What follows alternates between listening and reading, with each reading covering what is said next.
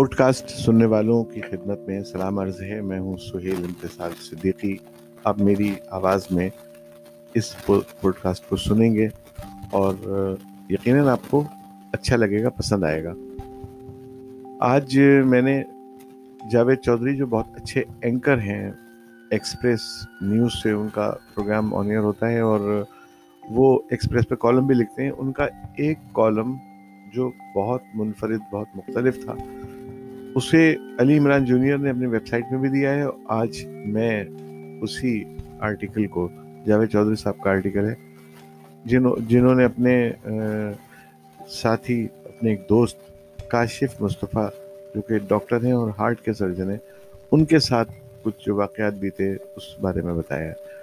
اس column کا عنوان ہے ان کا، توہم پرست یا، اس کے بعد آگے question mark doctor Kashif Mustafa میرے دوست ہیں۔ جنوبی افریقہ میں رہتے ہیں۔ دل کے سرجن ہیں نیلسن منڈیلا کے فزیشین تک رہے ہیں، لیکن تبن یہ خوفناک سیاح ہیں۔ دنیا کو ایک سرے سے دیکھ رہے ہیں اور دوسرے سرے کی طرف دوڑ رہے ہیں۔ دیوار گریا کے آس پاس کے نام سے اسرائیل اور فلسطین کا شاندار سفر نامہ لکھا اور کمال کر دیا۔ یہ سفر نامہ ان کے میرے تعارف کا ذریعہ بنا۔ ہم نے پھر اکٹھے سفر بھی کیا۔ یہ دنیا کے ان چند ہزار لوگوں میں شامل ہیں جو دوسروں کو متاثر کرتے ہیں۔ میں بھی ان سے متاثر ہوں، ان کی کمپنی کو انجوائے کرتا ہوں اور ہم انشاءاللہ بہت جلد لاطینی امریکہ کو ڈسکور کرنے نکلیں گے۔ مجھے ڈاکٹر کاشف مصطفیٰ نے چند دن قبل اپنی زندگی کا ایک حیران کن واقعہ بھجوایا۔ یہ واقعہ کیا تھا؟ آپ ان کی زبانی سنیں۔ یہ سترہ سال پرانی بات ہے۔ میں لندن کے ایک ہسپتال، ایک بڑے ہسپتال میں ایک چھوٹے عہدے پر فائز تھا۔ تنخواہ بہت معمولی تھی۔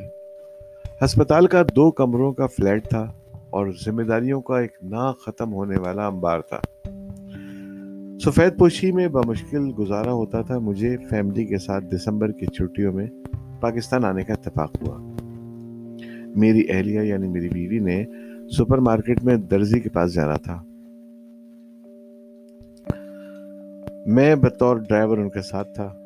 مرگلا کی پہاڑیوں پر چنار کے پتھر مرگلا کی پہاڑیوں پر چنار کے پتوں کی آخری سرخی بھی دم توڑ رہی تھی۔ پہاڑوں سے آتی یک بستہ سرد ہواؤں نے لوگوں کو گھروں میں محدود کر دیا تھا۔ میں نے خالی پارکنگ میں گاڑی کھڑی کر دی۔ میری بیگم درزی کے پاس چلی گئی اور میں گاڑی میں بیٹھ کر دور سے انہیں درزی سے بحث کرتے دیکھنے لگا۔ یکا یک نہ جانے کب اور کہاں سے ایک کالا بجنگ قسم کا فقیر آیا اور میری بیوی کے قریب آ کر کھڑا ہو گیا۔ اس کے کھچڑی نما بال اس کے کندھوں پر لہرا رہے تھے۔ گلے میں چمڑے کا کشکول تھا۔ اور آنکھوں میں ایک ناقابل بیان تپش تھی۔ اہلیہ تھوڑی دیر کے لیے اس کی موجودگی سے بے خبر نہیں لیکن پھر ایک دم پلٹ کر اسے دیکھا۔ میں دور گاڑی میں بیٹھا، یہ سارا منظر دیکھ رہا تھا۔ میرے دل میں عجیب سی بے چینی پیدا ہوئی اور میں گاڑی سے اتر کر اس فقیر کی جانب چل پڑا۔ اتنی دیر میں میری بیوی نے پرس میں سے سو روپے کا نوٹ نکالا۔ اور اس فقیر کے کشکول میں ڈال دیا۔ جس زمانے کا میں ذکر کر رہا ہوں، اب سے تین سال پہلے کا، یہ اس زمانے میں ایک مناسب پیسے تھے۔ فقیر نے نوٹ کی طرف کوئی توجہ نہیں کی اور ٹک ٹکی باندھ کر میری اہلیہ کو دیکھتا رہا۔ لگتا تھا اس کی آنکھوں سے گرداب ابل رہے ہیں۔ میں قریب پہنچا تو اس نے میری طرف کوئی توجہ نہیں دی۔ اس نے کشکول میں سے سو کا نوٹ نکالا۔ اور یکا یک اسے اپنے منہ میں ڈال لیا۔ کچھ دیر منہ میں رکھنے کے بعد اس نے وہ نوٹ نکالا اور اہلیہ کے ہاتھ پر رکھ دیا۔ میں اہلیہ کی درزی حیرت سے میں اہلیہ اور درزی، حیرت سے اس فقیر کو دیکھ رہے تھے۔ حیرت انگیز طور پر نوٹ بالکل خوش تھا۔ پھر اس نے یعنی اس فقیر نے میری بیوی کے سر پہ ہاتھ پھیرا اور کہا، بیٹی، ہم لینے والوں میں سے ہیں، دینے والوں میں سے۔ ہم، بیٹی، ہم لینے والوں میں سے نہیں ہیں، دینے والوں میں سے ہیں۔ وہ اتنا کہہ کر چل پڑا۔ ہم دونوں کی توجہ نوٹ کی طرف تھی۔ اہلیہ، نوٹ کو حیرت سے، حیرت کی جو کیفیت ہے، اس عالم میں اٹھائے کھڑی ہوئی تھی اس نوٹ کے چاروں کونوں پر مختلف رنگ کی سیاہی میں کسی انجانی زبان میں کچھ لکھا تھا۔ ہم نے ہکا بکا دائیں بائیں دیکھا۔ وہ فقیر کہیں دکھائی نہ دیا۔ ہم دوڑے اور آس پاس کی گلیوں میں چھان ماری، لیکن اس کا کوئی پتہ نہیں چلا۔ ہم نے نوٹ لے کر چپ چاپ اپنی گاڑی میں بیٹھے اور گھر آ گئے۔ اس دن کے بعد یوں لگا کہ جیسے گنج چہل ابدال کے خزانے ہم پر کھول دیے گئے ہیں۔ ہم نے جس مٹی کو چھوا وہ سونا بن گئی۔ ہم نے جو چاہا ہمیں وہ فوراً مل گیا۔ ہم آج بھی جب اسلام آباد جاتے ہیں تو بے اختیار سپر مارکیٹ کے قریب رک جاتے ہیں اور ہماری آنکھوں، ہماری آنکھیں اس فقیر کو ڈھونڈتی رہتی ہیں۔ لیکن وہ مرد قلندر ہمیں دوبارہ کبھی نہ مل سکا۔ یہ واقعہ اگر کسی عام انسان نے سنایا ہوتا تو شاید میں اسے ہنس کر سائٹ پر رکھ دیتا۔ مگر یہ ڈاکٹر کاشف مصطفیٰ نے سنایا۔ یہ نہ صرف جہاں دیدہ سیاح ہیں بلکہ یہ کارڈک سرجن بھی ہیں۔ اور یہ اس دور کے جدید ترین معاشروں، برطانیہ، جنوبی افریقہ میں بھی رہ چکے ہیں۔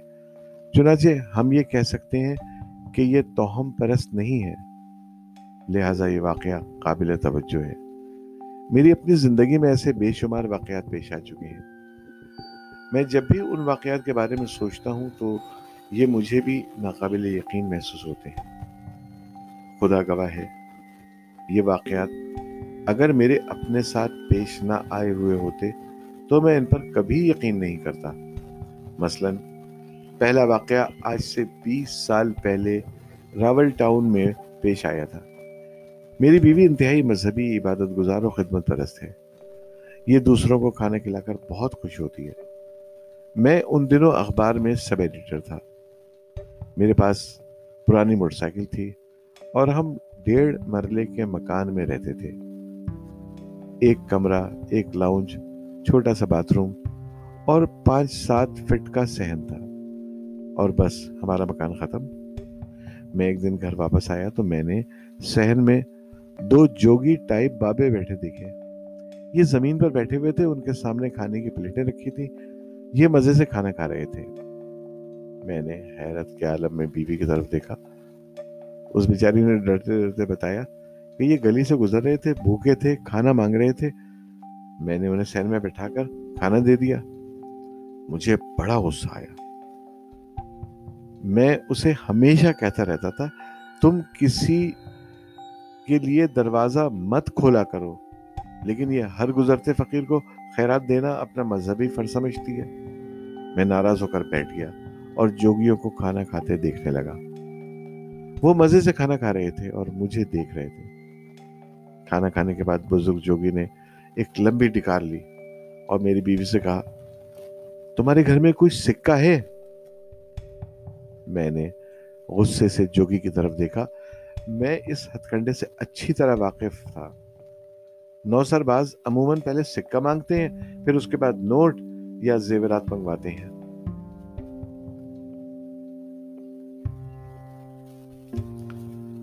اور پھر یہ سب کچھ سمیٹ کر رفو چکر ہو جاتے ہیں۔ میں نے بیوی کو آنکھوں سے منع کر دیا اور جوگیوں سے کہا، آپ نے کھانا کھا لیا ہے نا؟ اب آپ ہمیں معاف کر دیں اور اللہ حافظ۔ لیکن جوگیوں نے سکہ لیے بغیر جانے سے انکار کر دیا۔ میں نے جیب سے پچاس پیسے کا سکہ نکال کر انہیں دے دیا۔ بڑے جوگی نے قہقہ لگا کر کہا، نہیں، تم نہیں، یہ سکہ میری بیٹی دے گی۔ میں نے وہ سکہ غصے سے بیوی کو پکڑا دیا اور اس نے جوگی کے ہاتھ پر رکھ دیا۔ بڑے جوگی نے سکہ منہ میں ڈالا۔ دانت سے اسے دبایا، سکہ منہ سے نکالا اور میری بیوی کے حوالے کر دیا۔ وہ دونوں جوگی اس کے بعد اٹھے، میری بیوی کے سر پہ ہاتھ رکھا، مسکرا کر میری طرف دیکھا اور گھر سے باہر نکل گئے۔ میں نے گلی سے ان کی آخری آواز سنی ریس کبھی ختم نہیں ہوگا، خوشیاں کبھی کم نہیں ہوں گی اور رکاوٹیں ساری دور ہوتی رہیں گی۔ میں نے غصے سے دروازہ بند کر دیا۔ لیکن حیران کن حد تک اس واقعے سے اگلے دن سے ہی میری زندگی ایک سو اسی درجے میں تبدیل ہونے لگی۔ میں اس واقعے کو محض اتفاق سمجھ سکتا تھا، لیکن دس سال بعد میری سید پور میں ایک درویش سے ملاقات ہوئی۔ یہ سید پور سے اوپر پہاڑ پر رہتا تھا۔ میں اسلامک یونیورسٹی کے ایک پروفیسر کے ساتھ ان سے ملنے گیا تھا۔ میں بار بار کہہ رہا تھا، آپ لوگ اتفاقی واقعات کو روحانیت میں بدل کر لوگوں کو گمراہ کرتے رہتے ہیں۔ بابا ہر بار ہنس کر میری بات ٹال دیتا تھا۔ میں نے جب چوتھی مرتبہ یہ کہا تو وہ غصے میں آ گیا اور کہا، تم اپنے آپ کو سمجھتے کیا ہو؟ تم نے دو بندوں کو کھانا کھلایا، ایک اٹھنی دی، غصے سے دروازہ بند کیا اور بس تمہاری کوئی نیکی کام آ گئی تھی۔ تم اگر اس دن لوگوں کو بیٹھا نہیں دیتے اور اٹھا دیتے، تو تم آج اپنی ٹانگوں پر نہ ہوتے، لنگڑے ہو کر زندگی گزارتے۔ جاؤ، دفع ہو جاؤ اور اپنی بیوی کا شکریہ ادا کرو کہ اس نے تمہیں بچا لیا۔ میں سر سے دے کر ٹانگوں تک پسینے میں بھیگ گیا۔ میری زبان گنگ ہو گئی۔ وہ درویش تھوڑی دیر سرخ آنکھوں سے مجھے دیکھتے رہے۔ پھر گھسٹ کر میرے پاس آئے اور مجھے تھپکی دی اور کہا، جا، اب اس تھپکی کا نتیجہ بھی دیکھ لے۔ لیکن خبردار، جو تم دوبارہ ادھر آئے، دفع ہو جاؤ۔ اب یقین کریں، میں گھبرا گیا۔ میں اٹھا اور اس کے بعد دوبارہ کبھی سید پور گاؤں نہیں گیا۔ پیچھے رہ گئی تھپکی تو اس نے واقعی کمال کر دیا۔ مجھے اس کے بعد سے آج تک کبھی تھکاوٹ نہیں ہوئی۔ مجھے کبھی بھوک نہیں لگی۔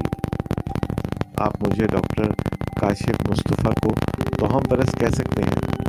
لیکن آپ میک ڈونلڈ کے واقعے کو کہاں رکھیں گے؟ میک ڈونلڈ دو بھائیوں، رچرڈ میک ڈونلڈ اور موری میک ڈونلڈ نے انیس سو اڑتالیس میں کیلیفورنیا میں بنایا تھا۔ یہ ایک نیا سا آئیڈیا تھا۔ یہ شروع میں بری طرح فیل ہو گیا۔ یہ دونوں بھائی ایک دن گاہکوں کا انتظار کرتے کرتے تھک گئے اور ریسٹورینٹ بند کر دیا۔ لیکن پھر اچانک ایک چھوٹا سا بچہ آیا، کھڑکی بجائی اور ایک برگر مانگا۔ ریچرڈ نے انکار کر دیا، لیکن موری نے بچے کو رکنے کو کہا۔ چولہا جلایا، گوشت گرم کیا اور برگر بنا کر بچے کو دے دیا۔ بچے نے پیسے دیے، مگر اس نے اس پہ، اس سے پیسے نہیں لیے۔ بچے نے سڑک پار کی اور جنگل میں غائب ہو گیا۔ بس بچے کے جانے کی دیر تھی۔ میک ڈونلڈ کے سامنے گاڑیوں کی لائنیں لگ گئیں اور پھر میک ڈونلڈ پوری دنیا میں میک ڈونلڈ بن گیا۔ وہ بچہ کون تھا؟ کہاں سے آیا تھا؟ کمپنی آج تک اسے تلاش کر رہی ہے، لیکن وہ نہیں ملا۔ اس کے بعد میک ڈونلڈ کی روایت ہے کہ یہ اپنے ہر ریسٹوران پر پہلے دن بچوں، خصوصاً یتیم بچوں کو فری برگر دیتے ہیں اور سوچتے ہیں شاید وہ بچہ ان بچوں میں شامل ہو کر دوبارہ آ جائے۔ آپ نے ملاحظہ کیا یہ پوڈ کاسٹ ہو سکتا ہے کہ آپ اسے سننے کے بعد کبھی بھی جوگیوں کو، فقیروں کو دھتکاریں گے نہیں۔ اگر انہیں دے نہیں سکتے تو اچھے اخلاق سے سلام ضرور کر دیجیے گا کہ بابا، میرے پاس اس وقت فی الوقت فی الوقت پیسے نہیں ہیں، مجھے معاف کر دو۔ یقیناً کوئی نہ، اگر آپ کسی کو کچھ کھلائیں گے تو یقیناً وہ نیکی رائے گا نہیں جائے گی۔ آپ نے دیکھا یہ واقعات کاشف، ڈاکٹر کاشف مصطفیٰ جاوید چودھری نے اپنے حوالے سے لکھا اور میک ڈونلڈ کے دونوں بھائیوں کا بھی آپ نے سن لیا۔ بس۔ میرا دل بھی رنجیدہ ہو رہا ہے، اس سے آگے میں بول نہیں پاؤں گا۔ اس پوڈ کاسٹ سے اپنے میزبان سہیل امتسال صدیقی کو اجازت دیجیے۔ اللہ حافظ ناصر